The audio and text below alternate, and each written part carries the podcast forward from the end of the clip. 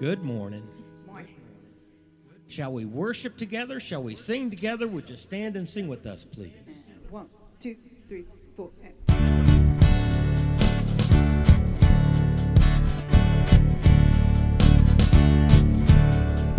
Praise Him, you heavens, and all that's above. Praise Him, you angels and heavenly hosts. Let the whole earth praise Him.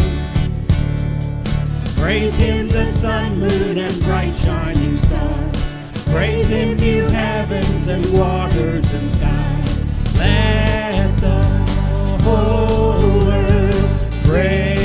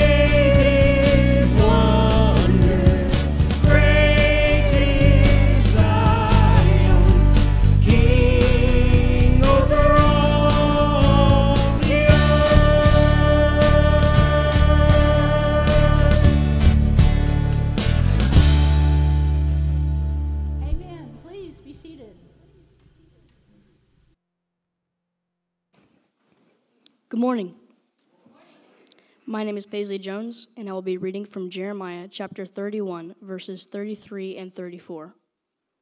The New International Version. You may join me by reading from the Pew Bible on page seven hundred twenty-one.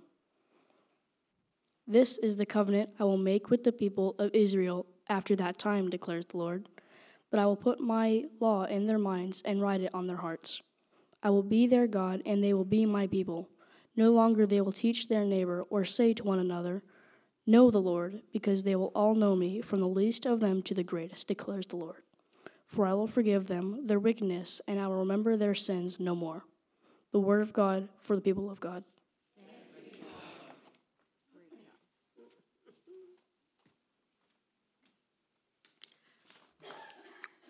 Our opening prayer this morning is from the hymn, "Help Us Accept Each Other." It's number five sixty on the in our hymnal. We will speak it together. You may use the hymnal or see the words on the screen as we pray together. Let us pray. Lord, help us accept each other as Christ accepted us. Teach us as sister, brother, each person to embrace. Be present, Lord, among us, and bring us to believe we are ourselves accepted, meant to love and live. Teach us, O Lord, your lessons as in our daily life. Struggle to be human and search for hope and faith. Teach us to care for people, for all, not just for some. To love them as we find them, or as we may become. Let acceptance change us so that we may be moved, living situations, to do the truth in love, to practice your acceptance until we know by heart the able of forgiveness and laughter's healing art. Lord, for today's encounters with all who are in need, who hunger for acceptance, for righteousness and bread. We need new lives, new hands for holding on. Renew us with your Spirit, Lord. Make us one. Amen. I'm Cheryl Broom, and I'm your pastor here at Helotes Hills United Methodist Church. And as is our custom, we pass the microphone forward. I also want to lift before you today Jessie Spina, who will be our speaker. Jessie is a staff member here, and she usually does children's sermons. So I said today, do you think you could do an adult sermon? And she said yes.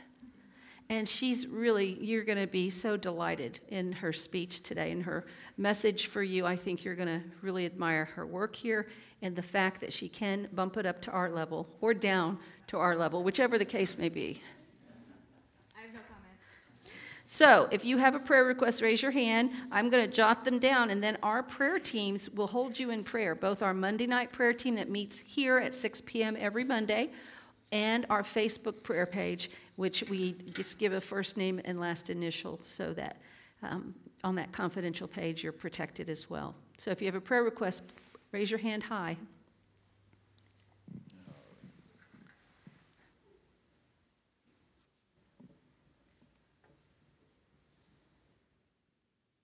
Then let us go before God in prayer.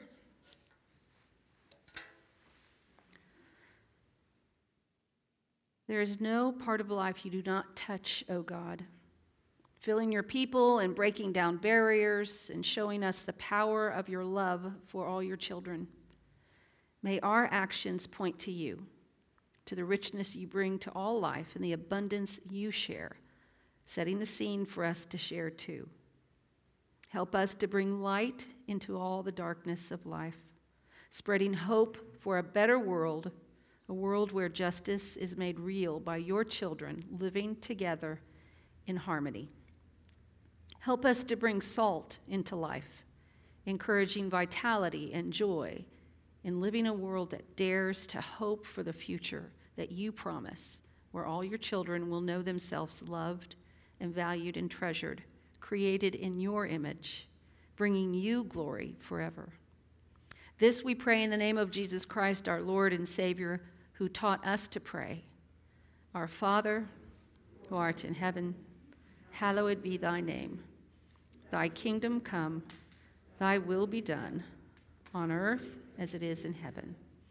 Give us this day our daily bread, and forgive us our trespasses, as we forgive those who have trespassed against us. And lead us not into temptation, but deliver us from evil. For thine is the kingdom, and the power, and the glory forever. Amen. Good morning, church family. Today's New Testament reading comes from Matthew chapter five, verses thirteen through sixteen, which can be found on page eight eighty of your Pew Bible. I will be reading from the N I V translation. It reads, "You are the salt of the earth, but if salt loses its saltiness, how can it be made salty again? It is no longer good for anything except to be thrown out and trampled underfoot. You are the light of the world. A town built on a hill cannot be hidden. Neither do people light a lamp and put it under a bowl. Instead, they put it on its stand, and it gives light to everyone in the house. In the same way, let your light shine before others, that they may see your good deeds and glorify your Father in heaven." The word of God for the people of God. Thanks be to God. I was wondering today if you all might join me in a prayer that I say every Sunday by myself in the front pew before I come up for a children's sermon. I would love to say it aloud with you today. Will you bow your heads? Dear God, may the words of my mouth and the meditations of all of our hearts be acceptable in your sight, O Lord, our strength and our Redeemer. Amen. I am sure that I am not the person that you all expected to see up here this Laity Sunday. Um, I am not the normal lay speaker that we would have up here. We usually have our friends uh, Carl Cluthie or Rory Baldwin up here giving us words of wisdom to live by. But I'm so excited to be here today, and thank you for the opportunity to do so. Uh, if you've known me for any period of time, or if you have attended the church for any period of time and heard my children's sermons, you might guess that this is one of my favorite passages of Scripture, this section from Matthew five. And you would be absolutely correct in that. It's one that my heart adores and cherishes, and I carry it around with me a lot. You might also um, guess that because I use it, I, because I adore it, I use it a lot in children's ministry, and that's true. In fact, our Hill City Kids program um, uses Matthew five fourteen in particular as its sort of catchphrase or slogan. You are the light of the world. You are a city set on a hill. Um, you might also think, because of those things, that you're in store for a children's sermon today. And that's the part where I'm not so sure. Um, you might be in store for one today, but I personally think that this passage of Scripture has a lot more depth to it. And even though it often gets relegated to children's ministry because it's easy to teach to kids and they grasp it readily, uh, that there is more there. There is more substance there when we look at the context and dig into it. So let's do that. Uh, when Jesus was past, uh, preaching this uh, particular scripture, he was giving what we call today the Sermon on the Mount. He had his disciples gathered, and he was teaching, and as he was teaching, a crowd also gathered with them. We hear that often in, in the scriptures. And um, we don't know the exact makeup of the crowd, but from descriptions that are given during Jesus' ministry, we can guess that there were different ages and different races. There were different genders and religions. There were people from different economic backgrounds. Pretty much any sort of demographic you could think of had gathered there to listen to Jesus teach. And he directly precedes this passage with what we now call the Beatitudes. Blessed are those who mourn. Blessed are the peacemaker. Blessed are those who suffer and are persecuted for righteousness' sake. Jesus is telling us things that we will do or go through as we follow him as his disciples. And in each instance, he follows it with the phrase, for theirs is the kingdom of heaven.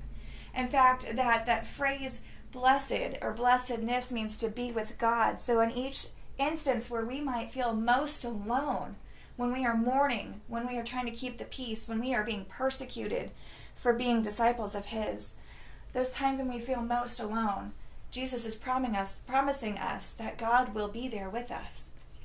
And he follows that directly with this, what my heart feels is a challenge. He gives us a job to do. He says, you are the salt of the earth. You are the light of the world. He's telling us we have a job. We have something to do. But what does it mean for us to be the salt of the earth? Well, let's, let's look at Let's look at what it is, what salt does in the world today, right? We know that um, we use salt today to um, enhance flavors in uh, seasoned food. In fact, salt enhances flavors in a way that we will taste things on salted food that we can't taste without the salt. We know that historically salt has been used to preserve foods. It, um, it uh, seals in the freshness, and it locks out the decay and the bacteria and the things that cause food to break down. So it preserves it. And we know that salt creates a thirst. In fact, most drinks that you drink today, um, like energy drinks, sodas, juices, even bottled water, has salt in it to get us to drink more. And so if we are to be the salt of the earth, that means that we should be doing those things for other people, right? That means that we should be um, preserving God's truth in the world around us. We should be enhancing, enhancing or seasoning the lives of others through our love, right? Enhancing their blessings that they have already received from God with his love and his kindness in our world. And most importantly, we should be creating a thirst in others to know God. But I wonder quite often, am I doing those things? When I step out of the sanctuary on Sunday morning and Miss Jessie gets into her car and she leaves this parking lot and she becomes Jessie Spina, is she still doing those things in the world today? You see, I'm often caught up in the grind, um, going through the motions of trying to wear my different hats that I'm required to wear every day, from my mom hat to my wife hat to my um, employee hat, right? To being a boss and wearing my boss hat, to being a friend. And I'm just switching hats constantly, changing things. And the one hat that I seem to drop easily and quickly is that of my disciple hat. It seems to slip off whenever I start to get stressed and anxious. And it doesn't really have to be anything big that sets off this action. Um, we could, it could be something as simple as running errands, right? Running errands. We all have to do it. I don't think anybody enjoys doing it, but we all have to, right? And inevitably, running errands means getting into your car, which in San Antonio means taking your life into your hands. Uh, I quite often find myself on sixteen oh four, so I like to pick on it when I'm talking about driving in San Antonio. And uh, I have, and it, it, it, drivers here are different than anywhere else in the world. I am convinced that uh, we do not teach how to stop at stop signs or how to use turn signals in driver's ed in San Antonio. I don't know if it's true or not, but I have not seen any proof that it is actually taught. Um, I have also uh, questioned whether how to change lanes or merging is covered. Um, and there is always this awesome phenomena that I seem to experience every time I get on the highway, which in my family we have dubbed the San Antonio exit. And that's when you are at an exit when suddenly the car from the very left-hand drive lane decides that they need that exit right now. And so they jump across all of the drive lanes of traffic, across the striped median, and finally into the turn lane, usually just barely missing the barricade that is there. And all of the other cars on the road are slamming on their brakes and just trying to stay alive in that moment as this person does their San Antonio exit to get wherever it is they're going. And it is terrifying. And usually by the time I get to wherever I am going, wherever my errands are, I am already stressed and anxious. And my disciple's hat is starting to fall. And then by the time I am going through my list at a store, let's say Walmart, because I feel like I live there and I probably should own stock in Walmart. I'm going through my list and it inevitably happens.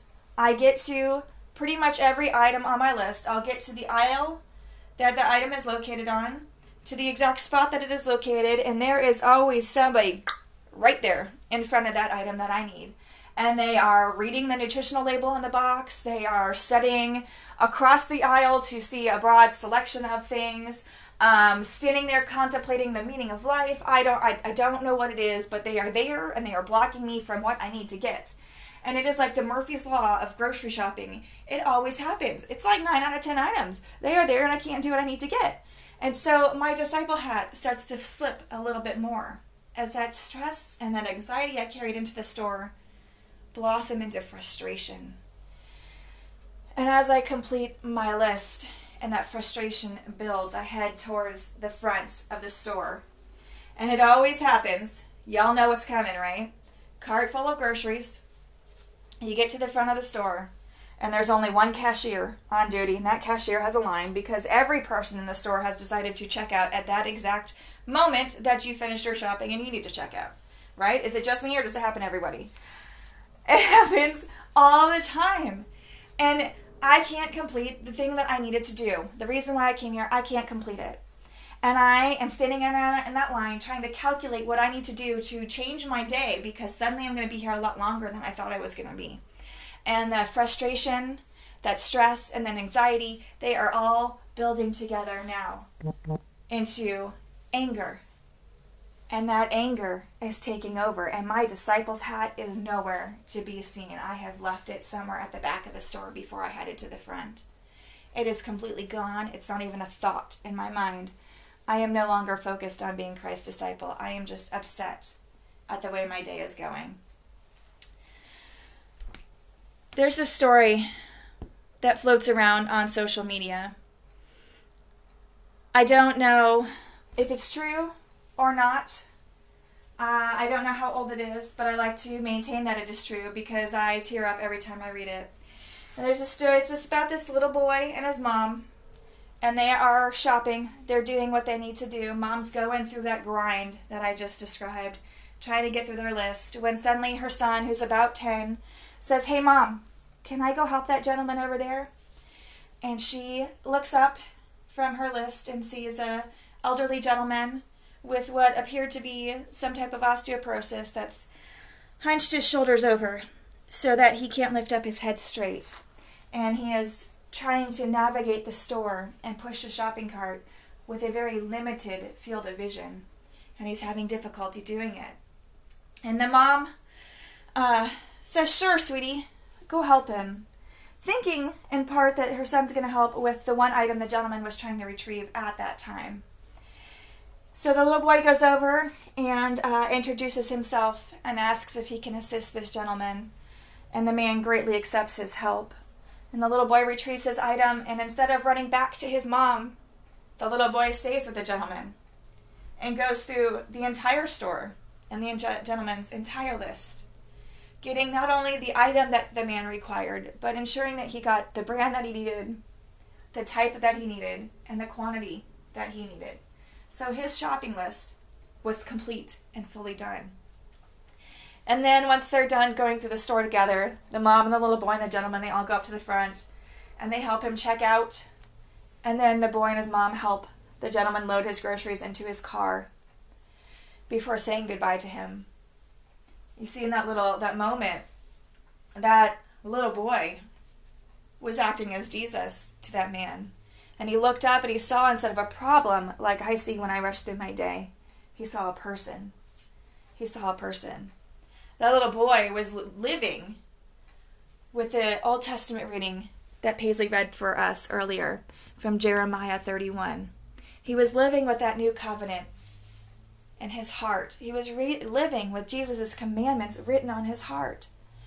Because if we have those commandments on our heart, Pastor Cheryl touched on them last week, if we are trusting and loving God before everything else, if He is the top of our priority list, and if we are loving our neighbors as ourselves and treating them the way we want to be treated, there is no way, no way at all that we would ever look at somebody and see a problem.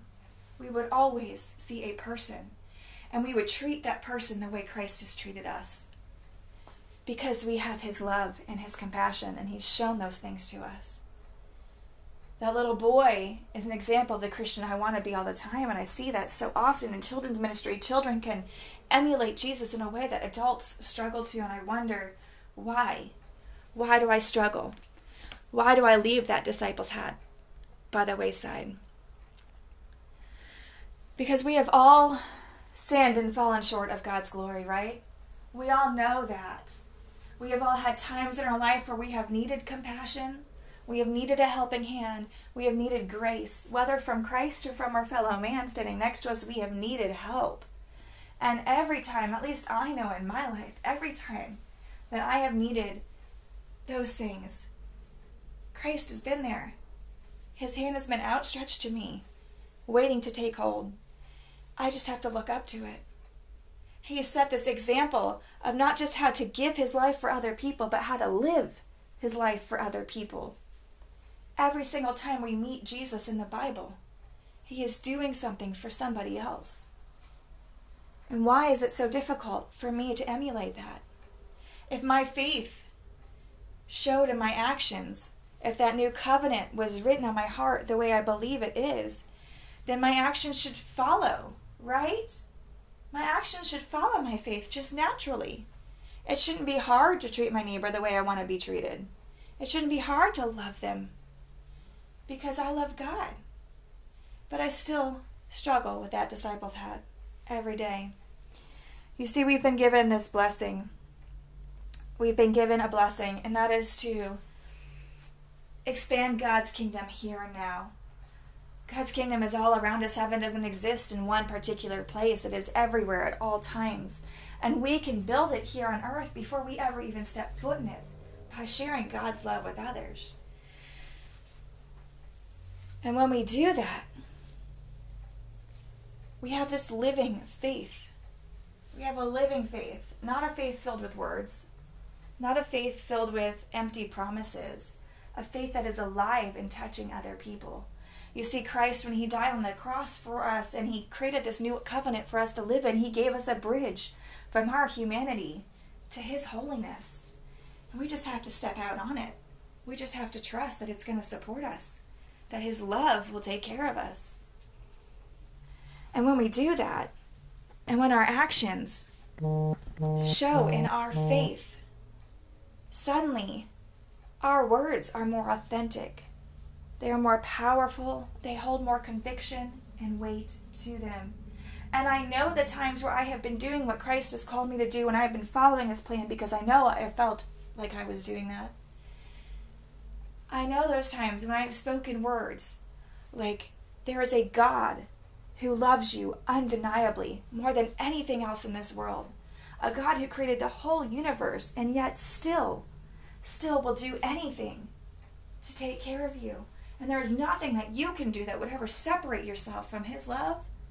If I have already loved that person I'm speaking those words to with my actions, they hear those words on a deeper level, because they have already felt God's love through his disciples.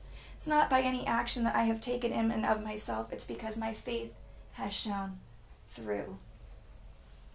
And so Matthew five, this passage that we read earlier today, it is a challenge to me. I carry it often because I want to ensure that I am being that salt. I am being that salt, and I am reaching out, and I am touching other people, and I am enhancing their lives. I am creating a thirst for them to know Jesus. And I am keeping God's truth in the world around me.